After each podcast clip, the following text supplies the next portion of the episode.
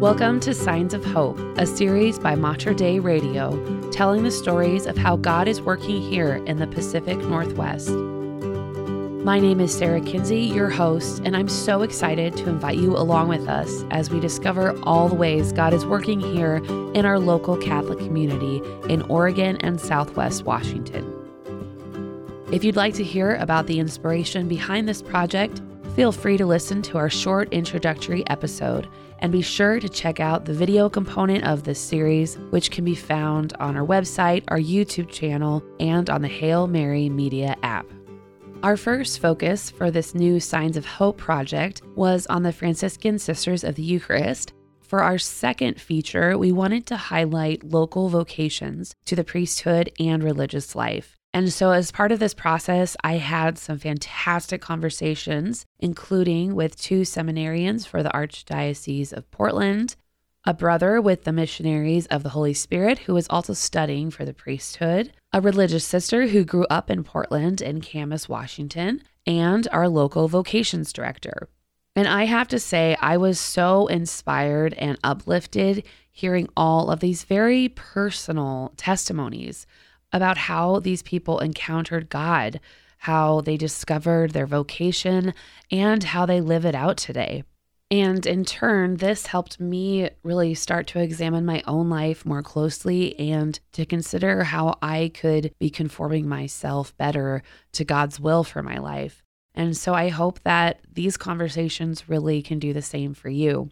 In this particular podcast episode, I am so excited to share the vocation story of Father Peter Julia, who is the newly appointed Director of Vocations here in the Archdiocese of Portland. I sat down with Father recently, and he shared his story and why he's so excited to be in this new role. Here's Father Peter sharing about his childhood, his family life, and faith in his younger years. My name is Father Peter Julia. I'm the Director of Vocations for the Archdiocese of Portland in Oregon. I had kind of a wild journey, in some regards. Often when people ask where I'm from, that's one of the difficulties, is because I'll say something like, oh, I'm going home, and my immediate family lives in Texas now. But I was born in Brooklyn, New York, and that's where all of my family was. And so I went from Brooklyn to New Jersey to Texas to Colorado, and then finally to Oregon. And then I ended up studying in Rome and then, coming back here, right? So nobody could ever really get a beat on where I am actually from. And so I was born in New York, though. Both sides of my family are Italian immigrants. So both sides of my family came from southern Italy, like many of the Italian immigrants were from southern Italy, and came through Ellis Island and then all settled in Brooklyn. But then everybody just kind of branched out to the other boroughs and stuff. So, cousins in Staten Island and different parts of New York. And so that's where I was born. I was born in Brooklyn, and then Catholic family, raised Catholic. And then we moved to New Jersey when I was probably, like 4 or 5 years old or something like that. But then, New Jersey is just over the river essentially, right? So we were back and forth all the time for like first communions and anniversaries and birthdays and all these different things like that. So it was always back and forth. But then my dad, he got transferred his job. So the first 12 years of my life were on the East Coast. And then the second 12 years of my life were in Texas. And Texas was that was 1992. So that was a huge change in my life, is when we moved to Texas for the whole family. We were one of the first people in the family to ever really move away from like the central nucleus of where everybody was from in that New York or New Jersey area. So that was a big deal. And of course, this is the end of an era, right? People don't really understand this much unless you're old enough. This is when family members could come to the gate in the airport. And you can just get into the airport. As long as you went through security, you could just come in, right? You didn't have to have a ticket or anything like that, which is so foreign to a lot of younger folks. And I remember my entire family is at the gate of the airport when we're about to leave for Texas. And so this is probably like 30 people, 40 people. I was just like my extended family. And everybody's crying. They probably think somebody, like we're going to a funeral or somebody died or something. But it was just that we were moving. And that was one of these huge events in my whole entire family's life. And so then we land in Texas, and things are really different in Texas. And then, but when I was young, I never really discerned a vocation. I wasn't I was just like any other kid. Like, I wasn't attentive at mass. You know, like I have one older sister, Jen. And so we would do the same thing other siblings do, like squeeze each other's hand, like to see who could squeeze the other person's hands hardest or something during mass, of course, right? You know, future priest. And so it's kind of those funny things that just very normal growing up. And, you know, catechism wasn't super vibrant in like the 80s and 90s necessarily. So the level of catechism I got just depended completely on who the teacher was. Were they good? Were they engaging? All these different things. And so, yeah, then we were in Texas, and then my sister went to Baylor University, and so did I. She was first, and I was essentially right after her. A lot of my life was athletics. I was never a really great student, so I always struggled academically. And little did I know that the Lord would see it fit for me to have way more education than I ever imagined that I would ever have. Because of seminary and things like that, I went to school a lot longer than I ever expected to. And this is kind of a true story that I tell people every once in a while, but I always say that when I walked across the stage at Baylor with my diploma in my hand, I just looked up to the sky and I was like, thank you, Jesus, never again, and stuff. And then little did I know, you know, 8 years of seminary education waited for me in my future. As he talked about his early life, Father Peter shared how his family really contributed to encouraging his vocation to the priesthood, but also how his vocation in turn impacted his family, as well as really his passion for helping others to find their vocation. Kind of a twisty-turny sort of path in a lot of ways, but a lot of it was having amazing family, like my parents and my sister, all of which who are practicing Catholics, and my sister and her brother-in-law. They were married for about 9 years. My brother-in-law, Ed, came into the church 9 years after they were married. So, you know, he was just like, he agreed to all of the Catholic things when they got married, but then eventually he wanted to become a Catholic himself. And now he's like, he leads like the rosary at the parish and Divine Mercy Chaplet and does all of these things at the parish. It's a riot. Like, you might have heard that, you know, converts make the best Catholics. And he's like, I know so many examples of that being the truth. And then, so of course, my sister and brother-in-law have three boys, and like, so everybody's practicing, you know, their Catholicism, which is an amazing gift. And I'm really thankful for that. But even through my own discernment and journey, my family deepened their faith, right? Like, you can't go to your son's diaconate ordination at St. Peter's Basilica in Rome and not have that affect you, right? You know, and so as each step in deepening I had in my faith, that also deepened my family's faith and some of my friends as well. And so it's an amazing thing. It's amazing to be a witness to that. And then to also now, like, help train other men and help them through the seminary and recruit other men who might be priests. But even broader than that, right? It's just like, we want to help people find their vocation. So I'm obviously specializing in men who are becoming priests, but we want people to find their vocation. So if a guy discerns out of seminary, but then he decides to get married, he's found his vocation. So we want him to find that. I don't want just people to become priests. Like, I want women to realize that they should be married women, or women to realize that they should be religious sisters, and men to be priests, and men to be earthly fathers and husbands. And so that's the most important thing of what we do. Obviously, the specialty is there, right? Like, I'm focusing on the guys who are going to be in seminary, who are going to be priests. But anybody that ever crosses my path, you want them to find their vocation, to help them with a million tools that the church has given us over 2,000 years of the deposit of faith. You know, countless saints help teach us how to do this. And so, you know, we're standing on the shoulders of giants, and that's exactly how you help other people discern what their vocation is in life. And so my vocation was super profound to me. I'm a little bit of, they always say an older vocation, and they do these air quotes like that and stuff. So like I said, I'm 42 now, and I entered the seminary at 32. And so, you know, it was a profound experience for me, and it was recent enough to be so memorable that, you know, I hope that I can help other guys through that journey. And I think because it's been so memorable, I'm like a fan of vocations, right? Which is probably the reason that Archbishop thought that I can do this job. And then, and even my predecessor, Father Jeff, who did an amazing job and was the vocation director almost my entire time of formation, because they did an amazing job that makes me want to do an amazing job at it as well. And it just made me really care about vocations in the first place. And so it's a super humbling thing to be here. The story I tell all the time, and I probably told on Mater Dei before, but I say it so often because I think it shows the hand of God in many things, is that when Father Jeff was studying at the North American College, so Father Jeff was the vocation director for most of my time in the seminary. He studied at the North American College, and we come back, we get ordained deacons, and then we do our pastoral year as deacons when we study over there. And he was assigned at the cathedral, and the cathedral is my parish. That's still my registered parish technically. And that's where I was going to Mass, and I was helping to serve Mass and doing a bunch of other things. And during his time there, he said to me, he said, "Hey, Peter, do you know about the Archbishop's Discernment Retreat?"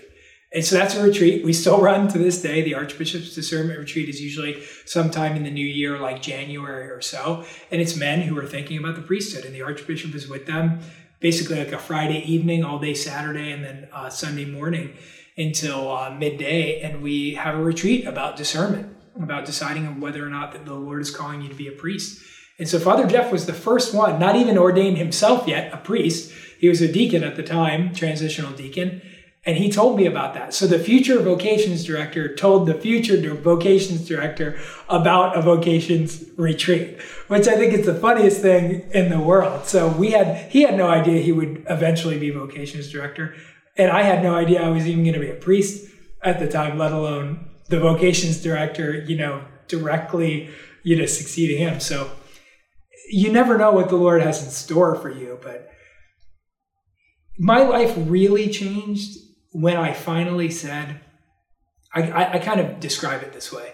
We very often draw up amazing blueprints. So we think, we're like, Lord, I've created this amazing plan, this amazing blueprint. Here you go. If you just follow it, everything should be fine. And then as soon as we come to the harsh reality that that's not the way that life works, then this was the pivotal moment for me. And I think it's the pivotal moment for anybody who's looking for their true vocation.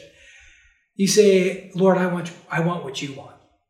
I've tried to do things of my own design, of my own plan, and that really hasn't made me happy. It hasn't, panned out the way that I thought that it would. So I want what you want. Give me the blueprint. And so when you give him that power, when you finally let go with your own free will, you let go and you say, I want your will to reign in my life. That's the moment that somebody's life really starts to change. Because if you let go and allow God to actually start to direct your life, then things change. And that's when my discernment really changed, when I finally had that conversation with the Lord, where I was like, I've tried it my way, and I think I'm just wrong. So I want what you want. Next, we got into the details of Father Peter's story and where his life really started to change. He shared about his time in college at Baylor and how he started asking deeper questions about his faith. For anybody who knows anything about Baylor, one of the things that's quite unique about it that I think is wonderful, they seem to be able to be a high-tier academic school, but they've been able to keep their Christian identity. And so it's a Baptist school by heritage, and then I think Catholicism is actually number 2, though, in terms of population on campus. So a lot of people don't really realize that, but it's a very Christian environment, though. So I'm like, everybody just talks about Jesus and talks about like their relationship with Jesus and like goes to church. And so that part, you feel very comfortable actually being a part of a Christian community at large. And that was the first time I really had to think about my Catholicism. And, I went to church with my friends and I would still go to Mass. But I was a little bouncy at that point, just like many people experienced in college. I wasn't really going to Mass on a regular basis when I was at school. But when I went home, I always went to Mass. It was sort of like my identity as a Catholic was never in question, but my practice was kind of subpar, like some of us were, especially those poorly catechized ones that didn't realize, like, oh, it's a mortal sin to not go to Sunday Mass. It's like, oops. There's just those times of ignorance that some of us have in our faith, and I certainly had that. But it made me actually want to learn, because I didn't understand exactly why we were Catholic. And so then I made that conscious decision to start to read about it and sort of study about it. And now, of course, everything is like streaming media. But at the time, it was more like the CDs from Lighthouse Catholic Media. And so that was kind of the era that I really dove in. And God bless people who have apostolates like that. You know, people, even like Mater Dei Radio, like radio stations and Ascension and Word on Fire, and all the people who put their energy into media to spread the gospel, because that was hugely important for me. I was a benefactor of those very things.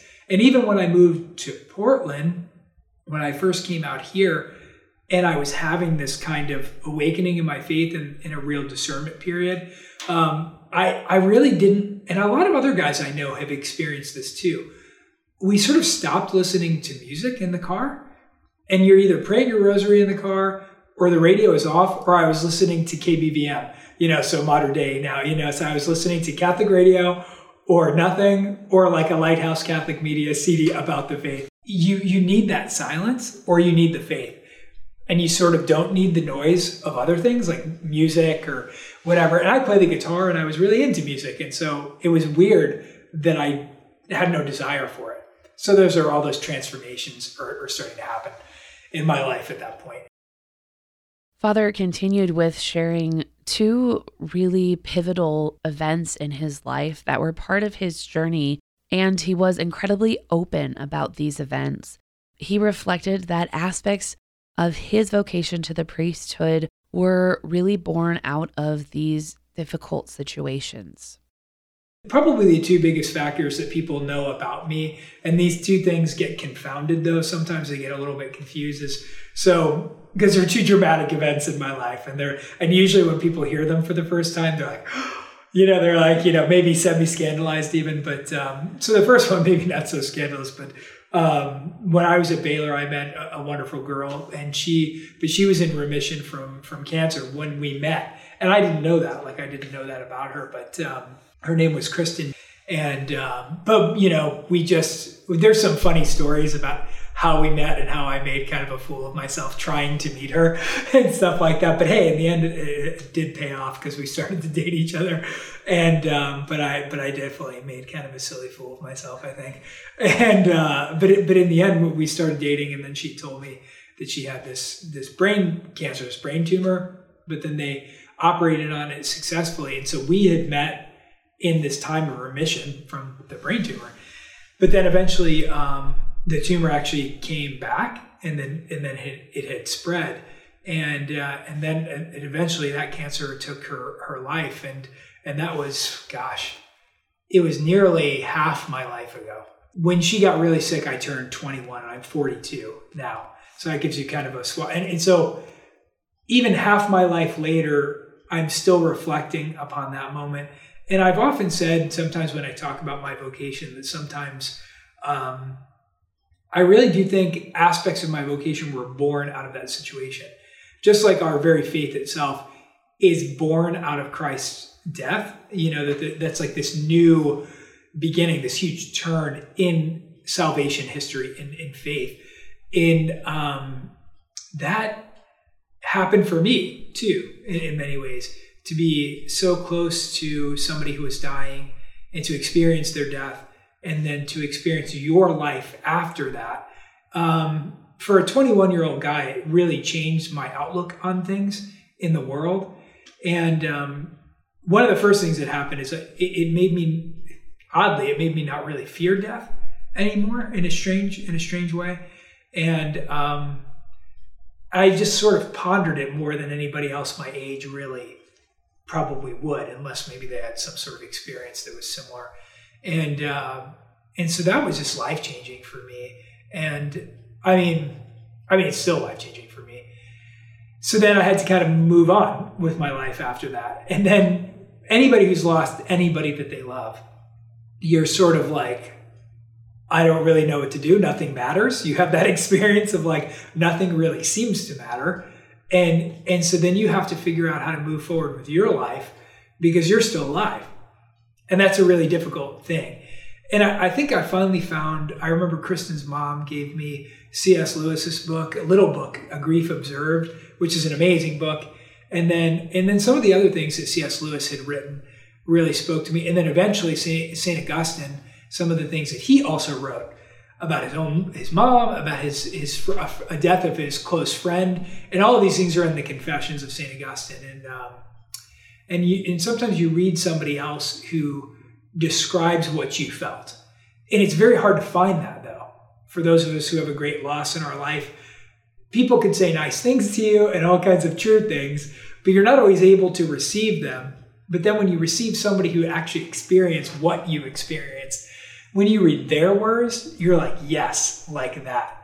You know, C.S. Lewis, one of the things he wrote is he said, you know, the death of a loved one is an amputation. It's like a severing of one's own body, right? And you're like, yeah, that, you know? And so you identify these people who wrote beautiful things and you're like, yeah. And then I remember he said about his own wife, he said, her absence is like the sky spread over everything. And then you're like, yeah, like that, you know? And so when you start to read people that you identify with, then that becomes really profound. But then eventually I met another lovely lady and then we got married. And then we dated for 2 years and we were in the same major at Baylor. Kind of, I was in like the health and fitness sort of field, so to speak, in my undergrad. And then we graduated and we got married right after graduation, and we were married for 3 years. So we were kind of together for a span of 5 years. And then we got divorced, and we lived in Colorado most of our marriage. And so it's tough. I remember sometimes it's been tough to decide whether or not I would bring that up to people, right? You know, just that I had been married.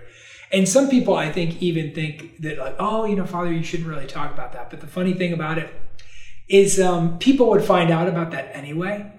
And it's always, I think, more important for people to just understand what my journey has been. Just like St. Paul's journey was a little bit of a rocky one, just like St. Augustine's was a little bit that way, and then many other people. Our journeys are individual journeys. You know, we're unique and unrepeatable creations of God, right? And one of the important things about that is that many people, especially these days, have been touched by divorce in some way, shape, or form. And I found by actually sharing that part of my vocation story, I cannot tell you how many people have sat across from me, especially in my parish work before I was the vocations director, and had said, Father, well, I came to talk to you because I just thought you would understand. And these are people who are maybe divorce might be something that might be on the horizon in their life, or they have been divorced, or they're a child of divorce. So many different ways. And I realized this thing that sometimes I was reluctant to share because it's not something, you know, that I feel celebratory about. Of course, it's a difficult time in my life. And in many ways, Kristen's death was very different than the divorce because they're both these severings, but one of them is sort of not anybody's fault, so to speak. But divorce, there is sort of fault of the couple and in a variety of ways. And there's a real severing of something that should be joined together. And so that in many ways was more difficult than even losing Kristen and her death. And, but it's amazing to me how many people I realized because I was vulnerable in that way that they'd never come to talk to a priest before, but because that was a part of my story, they came to talk to me. And it made me realize that just like St. Paul talks about his difficulties in his journeys, like being shipwrecked, being stoned, being, you know, scourged, all of these different, you know, hungry, thirsty, all of the different things that he experienced. He shares that in his letters. He doesn't not share his own experience in Christ, with Christ, and the difficulties that he experienced. He actually tells his people about those things. And I think it's because he's a person. You know, and that's the biggest thing. My mother always reminds me of, we have to write sort of autobiographies and essays and different things like that when we apply, not only to an archdiocese or a diocese, but also to the seminaries that you go. So for me, it's a little different because eventually I got my marriage annulled a couple of years before I ever even entered the seminary. So it was something I felt like the Lord was telling me to do. And again, people who are seeking annulments, they tend to be like, Father, can you help walk me through this annulment? Can you help me do this? And so I understand that from the firsthand point of view. But I wrote an autobiography for the annulment proceedings, and then all kinds of other things, right? Like all kinds of other things that they ask you through the whole process. And then I had to do an autobiography when I applied to the Archdiocese of Portland. And then you have to do like another one for Mount Angel. And then eventually I studied at the North American College in Rome, and then like another one there, right? And of course, at that point, you're able to sort of like use portions of the same thing because some things don't change.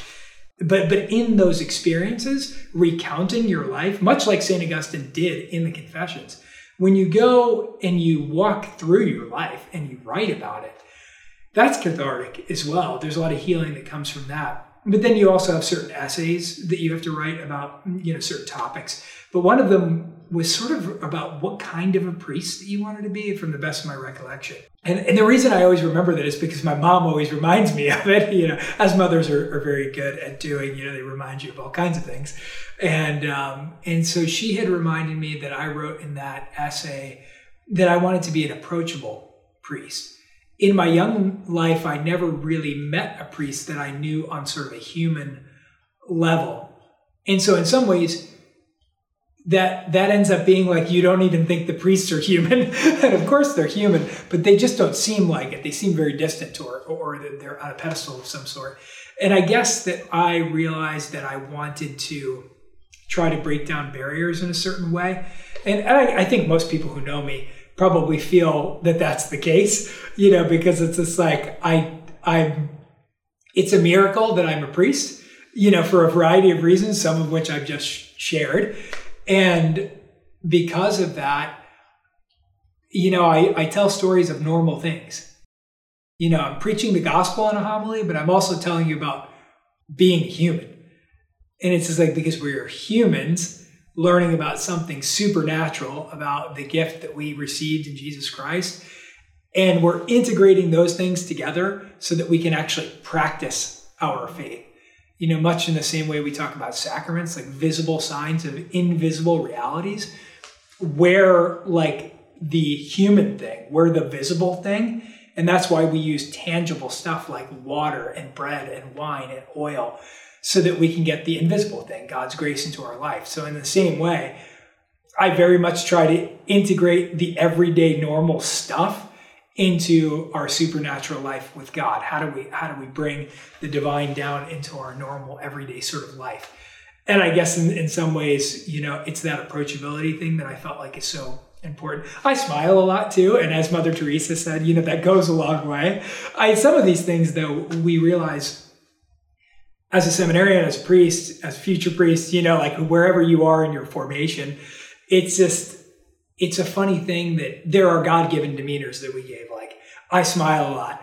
That was just like, it's just innate in me. It's just like what my face wants to do, like when I see people, right? So there are certain things that God just gives us, like as certain demeanors. And there are gifts, and then there are things we're terrible at, and then hopefully we partner together with amazing people to help us.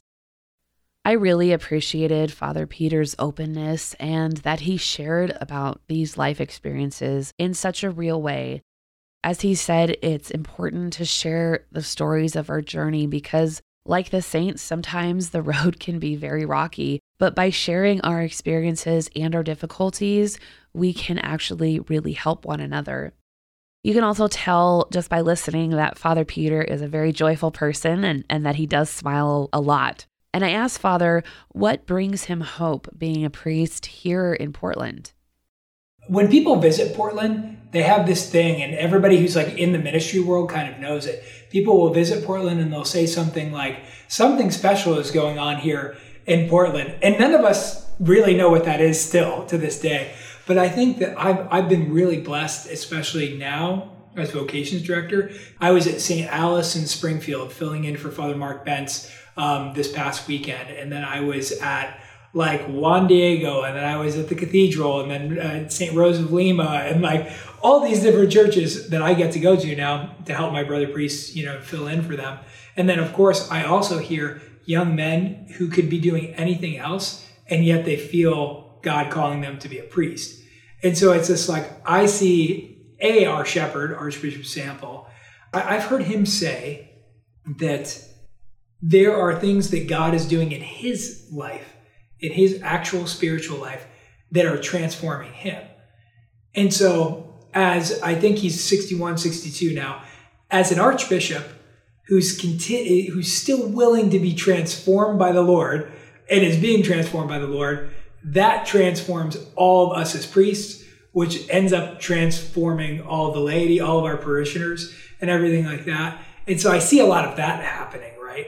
I see like our shepherd being open to the Holy Spirit, and then our priests being open to the Holy Spirit, and then our people. And so you see so many different apostolates that kind of flow from that. So you just keep meeting individuals that are absolutely on fire for their faith. And people just keep starting amazing ministries and amazing things.